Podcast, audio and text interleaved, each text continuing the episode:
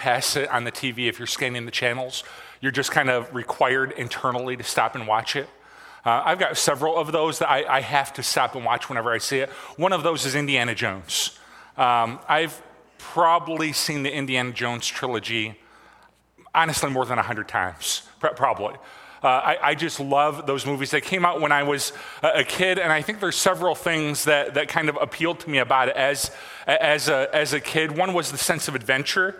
Um, I was very drawn to these scenes of the boulder rolling down after Indiana Jones, or he swings with his whip over a large cavern, or a ceiling of spikes that are about to crush him and needs to reach in and pull a, a lever to make it stop, and it's filled with these nasty bugs. And I, I can't really underscore that either, or, or, or, move past that. Of there was a sense of adventure. There was also, uh, for a boy watching these movies, the sense of grossness.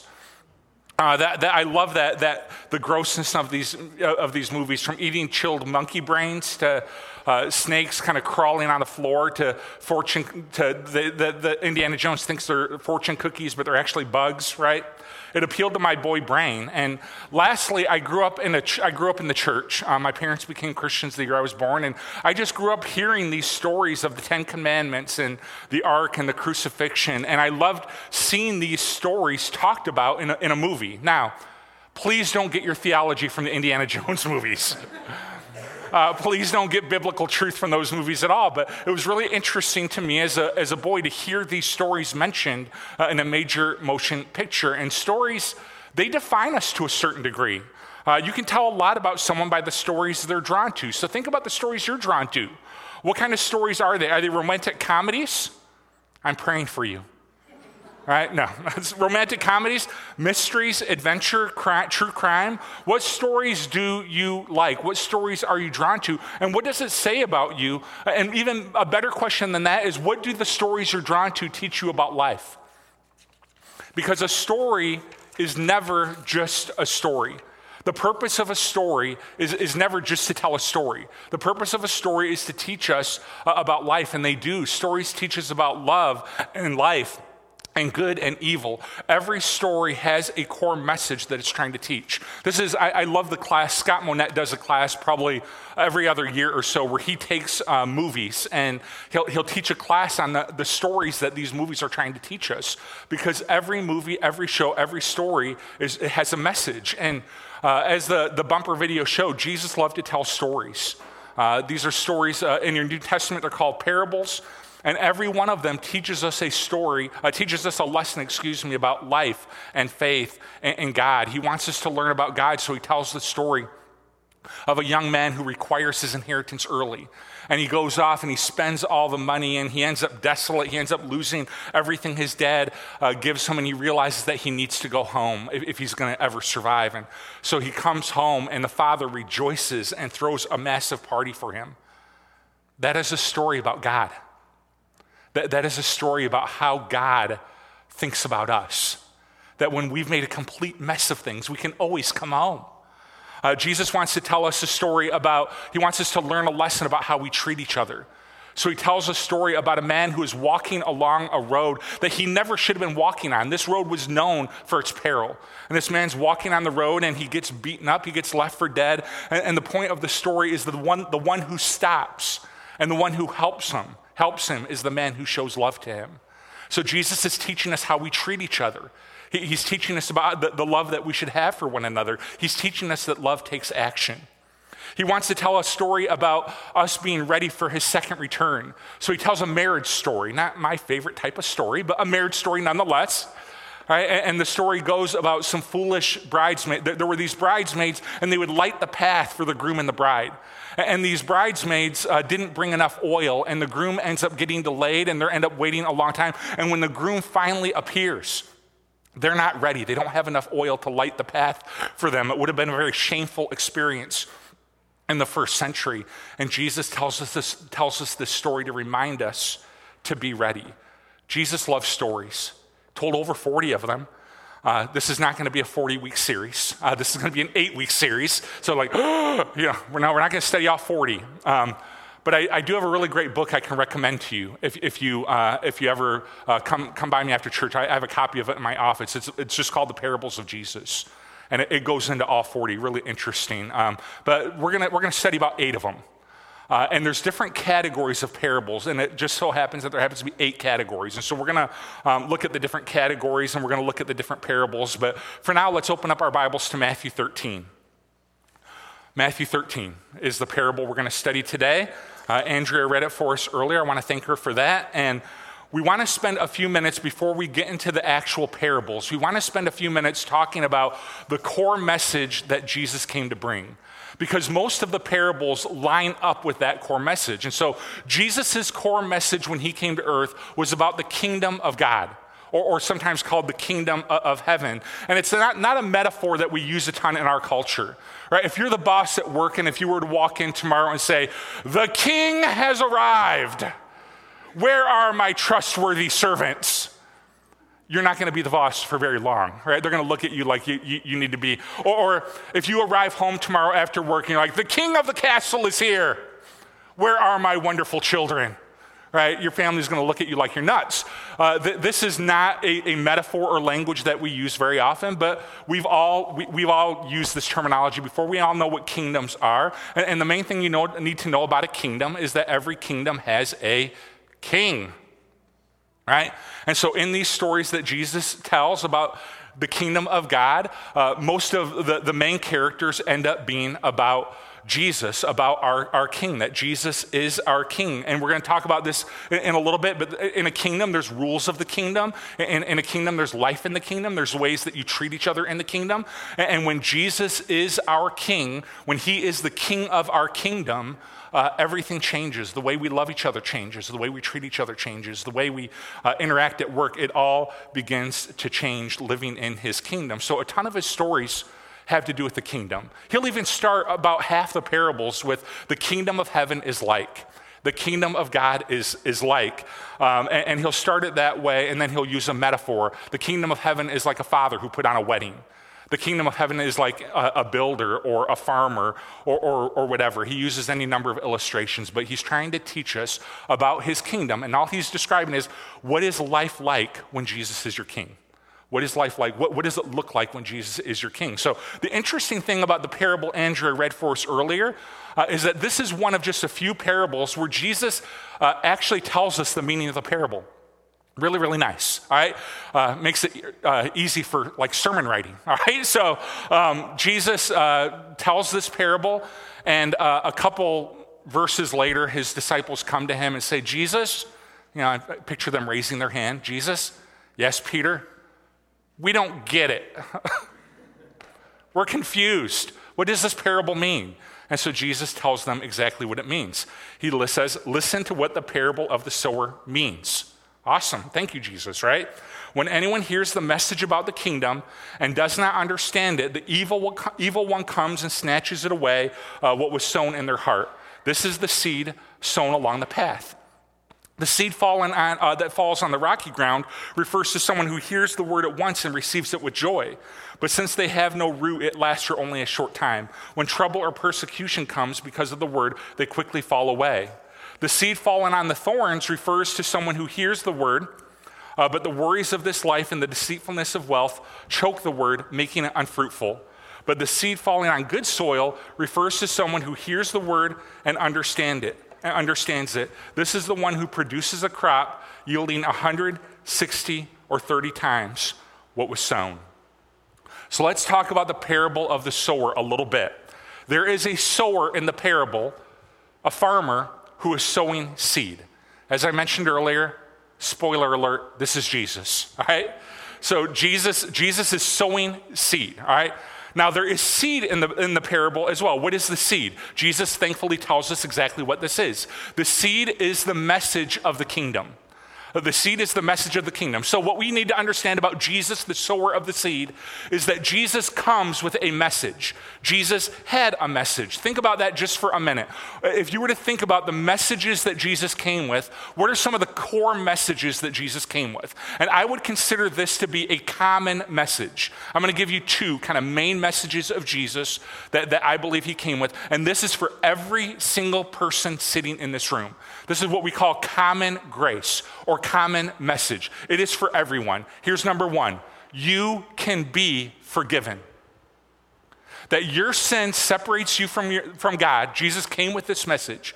Your sin separates you from God, but I'm going to take care of that.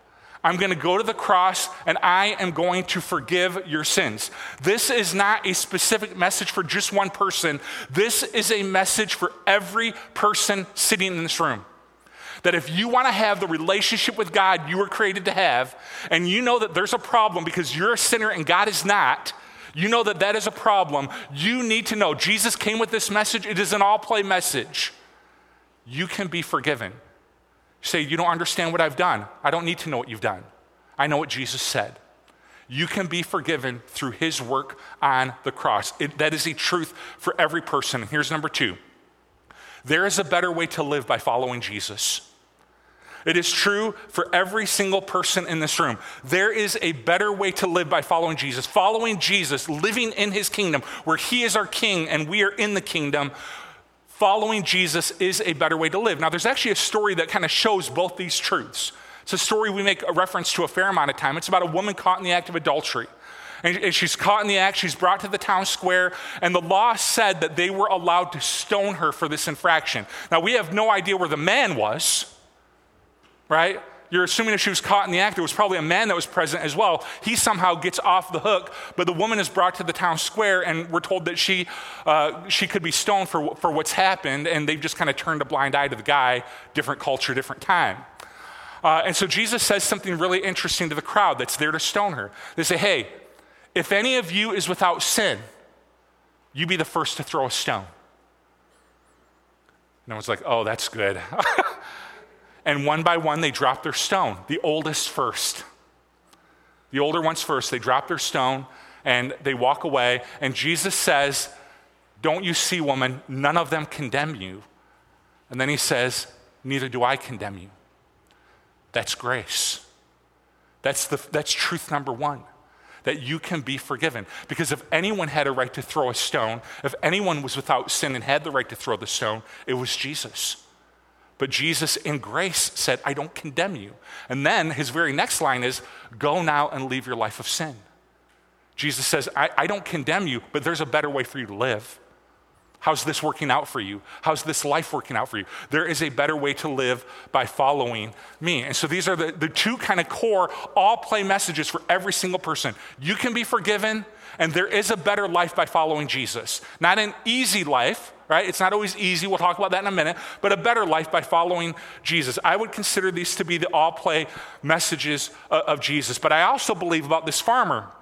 As he's throwing seed, he throws common seed for every single person, but I also believe he throws specific seed for each individual that through his Holy Spirit, Jesus is guiding and directing our steps, that he is leading us specifically, that he has a specific plan for your life and for mine. He has specific people that he wants you to talk to, a specific mission in mind for you, a specific purpose for your life. Now, don't get too far ahead of me. This needs to be run through the filter of, of Scripture because Jesus will never contradict himself, ever. And so you start with scripture. You start with what you know Jesus said. I remember years ago, a man said to me, and he said, I believe that God is calling me to continue on in this affair, in, in, in this affair that I'm having, and to leave my wife. I believe this is Jesus' plan for my life. And the only pastoral words I could come up with at the time, this probably wasn't the best, but I said, No. no. He said, You just keep saying no. What do you mean by that? No. I said, I know that's a no. He said, How do you know what Jesus is saying to me? Because of what Jesus has already said about marriage and about purity, and, and, he won't contradict himself. See, Jesus is not like that guy who promised to be faithful forever and changed his mind. Jesus doesn't contradict himself. And so it, it, it's a no. So we have to run it through scriptures. We have to run it through community with other, other Christians. That being said, I believe Jesus is leading you. I, I do. I believe he has a common message in his word for every single person, but I believe he's leading you. So, how might he be leading you today? Maybe it's relational. and, you just know that He wants you to reach out to this person. Maybe it's financial and He's calling you to, to generosity to help someone in need. Maybe it's a ministry and He's calling you, causing you to get involved in some organization or get involved in some uh, ministry. Maybe it's physical and He's calling you to make a change. He's leading you right now. I know that He is, but how? What is the seed? What is the message that He has for you this morning? Uh, there, there have been these times, and I told this story just a few weeks ago, but it's just been so on my mind, I want to tell it again. But there have been these times where I've been overwhelmed by the way that Jesus leads me. Uh, that, that, I've told you the story before, just a couple weeks ago, about when we adopted our son Sam, uh, we waited about nine months. And that wasn't a big deal because, from what I've heard, everyone has to wait nine months. right?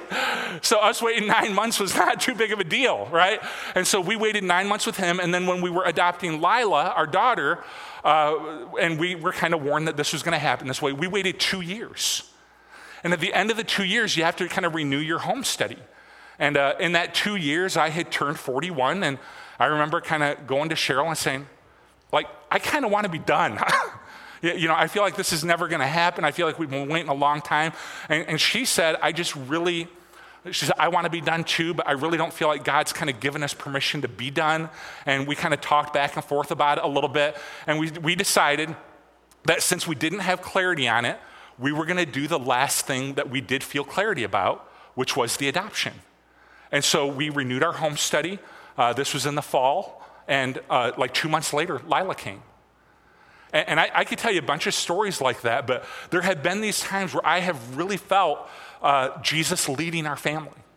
And Jesus specifically leading us to a certain thing. So the farmer's throwing out this seed. He's throwing out this message. Some of it's common message, some of it's specific message, but all of them land on these soils. All right, now, here's where the soils. Right? So uh, some of it lands on the soils, and, and the reaction, our reaction to the messages of the farmer are, are, are the soils and how we respond to it, uh, whether or not we follow it. And, and there's a couple different soils. The first, we'll put them on the screen for you the seed on the path. This is the person who hears the message from God, hears the message from Jesus, and doesn't understand it. And so the evil one comes and snatches it away. Now, don't hear, when I say don't understand it, this is not like a cognitive I don't get it, right? Because especially when it comes to the gospel, a child can understand the gospel, a child can understand Jesus. So this isn't, I don't understand it. This is, I don't understand how this could work. Right? Think about it that way. So they hear them, this is what Jesus is calling me to do. This is what his word says. This is how I feel he's leading me specifically. And the reaction to it is, I don't see how that could work. I don't see how forgiving my enemies could work. I don't see how giving that money could work. I don't see how giving that time could work. It doesn't make sense to me. I just don't. I've, I've, told you this before too, but I've had a number of people that, like, I'll be reading to them straight uh, from the Bible, like about something Jesus said about their issue, and they'll look at me and they say, I'm not doing that. I like, Whoa, I, I don't know what to say to this. That would never work. And that, that's the reaction that, that Jesus is describing here is I don't see how that would ever work, so I'm not going to do it. And then the bird kind of comes and snatches it away. The next seed falls, uh, the next seed falls on rocky ground. This is they understand what Jesus is saying, they receive it with joy, they put their faith in him, but they don't really develop any kind of root system. And so their faith doesn't really withstand trouble or persecution. And the, the birds in this case, the, the, the, one on the path never sprouts at all. The one in this case, the birds come and eat it up. And G- what Jesus is teaching us is that following him does not mean that trouble and persecution will never come. Sometimes trouble and persecution still comes. Following Jesus means uh, that, that when trouble and persecution comes, we'll have Jesus and that he is that he is enough and so sometimes when you when you uh, follow jesus um, it, it just seems like trouble's going to come from following that. And, and the root system here that he's describing is knowing Jesus better, loving him more, trusting that what he's laying out is the best way to live. Because sometimes to our kind of human minds, it doesn't make sense. That Jesus, what you're asking me to do doesn't make sense, but Jesus knows better. And the only way we can get there is by develop, developing a root system of faith. Let me put this on the screen for you.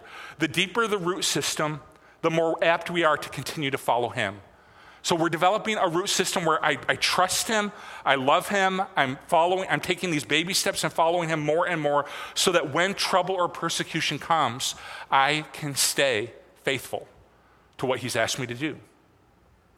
So um, I kind of came across this recently. I had this kind of internal uh, dialogue in, in, my head that, that Cheryl's uh, company that she's really worked at since we've been here was uh, closing their doors. And so we knew uh, that because of that, she was going to lose her job and that we were going to get a severance.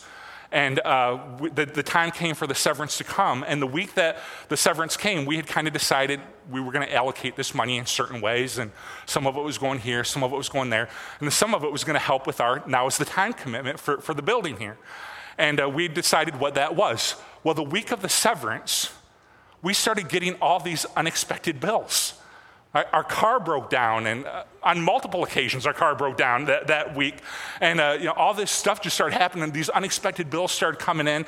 And I started to have this thought of, because it seemed like it was about the same amount of money that we were going to give to now is the time to all of these problem bills.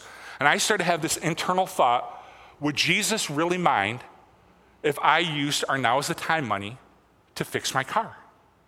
I'm just thinking this internally. Would, and, and then I realized, yes, I believe he would mind right?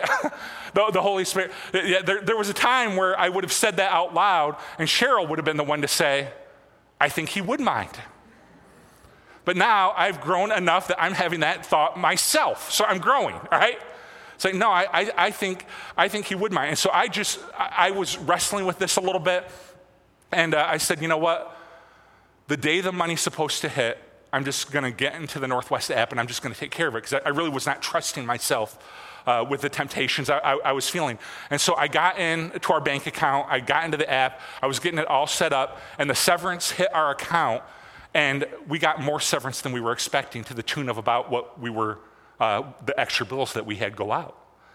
And what, it real, what I realized for me was I said, I got to develop a better root system. Because I struggled with that that week about all this money going out, even though we had this money coming in. I struggled with that longer than a pastor should struggle with that. Right? So I need to develop a better root system where I am knowing him more, I am trusting him more, I am loving him more, so that when trouble and persecution comes, I can rest assured that it's going to be okay. Does that resound with anybody else? That, that whenever trouble and persecution comes, we tend to be like, I don't know if he's got it. And he's going, I've got it. I promise you I've got it. But like, I don't know if you have it. No, I do have it. I promise you I have it. Uh, and, and in those moments, that is when faithfulness is the hardest. It's when trouble and persecution uh, comes. And so we want to make sure to have a good, solid root system. The, the next soil is the thorny soil. That when they receive the word, uh, the worries of this life kind of choke out the message from Jesus. That when Jesus uh, is ca- calling you to do something in his word or specifically in your life, sometimes uh, this causes us to worry. Uh, that man, if I really do that, Jesus, I'm going to have to have a tough conversation. Or if I do that, I'm going to have to kind of give some time or some money or whatever the case may be or change my priorities. And sometimes Jesus is saying that worry and that anxiety can cause us to not uh, follow, follow through on what he's asking us uh, to, to, do, and the thorns kind of come up and, and choke it out. And then the last soil is the good soil. They hear Jesus, they understand Jesus, and they choose to follow him. And this is where we want to be. Despite worries, despite anxiety, despite not being sure of how it's going to work out, despite what other people are going to say, they follow Jesus. And this crop grows. And you say, well, what is the crop? It's the one part of the story where Jesus doesn't tell us. He doesn't tell us what the crop is, but, he says a crop is going to grow. He's going to do something amazing. And I, I, I think it's because it's so specific to every person that when you follow through and you're faithful, and despite anxiety, despite worry, despite what people are going to say, you do what Jesus is asking you to do, there is always a crop that grows, and it's always bigger than you think it's going to be. So we don't know what the crop is. I can tell you what the fruit of the Spirit is. I can tell you what that crop is it's love, joy, peace patience, kindness, goodness, faithfulness, gentleness, and self control. That's not a bad crop. Right? So I, I, can, I can tell you what that crop is, but uh, when you follow Jesus, a crop is always going to grow. And it's going to require faith, it's going to require obedience, it's going to require us to step out. And so, what is He calling you to today? Is He calling you to faith? And maybe you've never put your faith in Jesus for the first time. Is He calling you to that? Is He calling you to obedience? What is He calling you to? Is He calling you to reach out to someone, to love someone, to serve someone? What is He calling you to? Say, some of you might feel a pit in your stomach right now. It's like making you worried. It's making you anxious. If I do that, this is going to happen, and you're already, you're already a mile down the road. Step out and follow Him. The crop is going to be amazing. It's not going to be easy. Um, I've heard from farmers, James, that growing crops is not easy.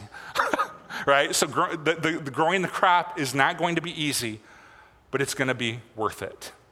Now, interestingly, this is an interesting parable uh, because this is actually not the end of the parable. Right? Jesus has laid all this out about receiving the messages from his word, receiving messages from the Holy Spirit, following Jesus fully, and being the right kind of soil. And we all struggle with that. Um, and, and, then he adds this little bit on uh, to the end. The disciples came to him and asked, why do you speak to people in parables? Right? And, and, the reason that they're asking that, and I've heard this for years and years about Jesus, is I, I've heard a number of preachers say that Jesus always spoke with perfect clarity. And I understand what they mean by that, but it, it's just not true.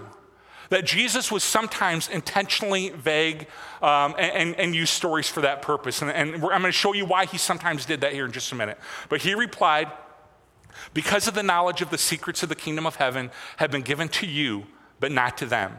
Whoever has will be given more, and they will have an abundance. Whoever does not have, even uh, what they do have will be taken from them. This is why I speak to them in parables.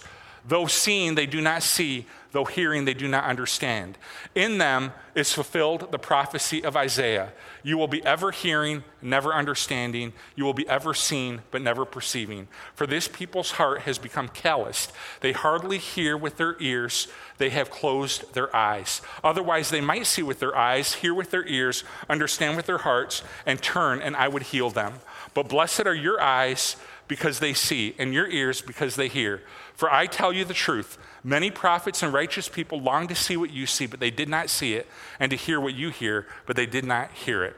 That's why he spoke in parables. Perfectly clear, right?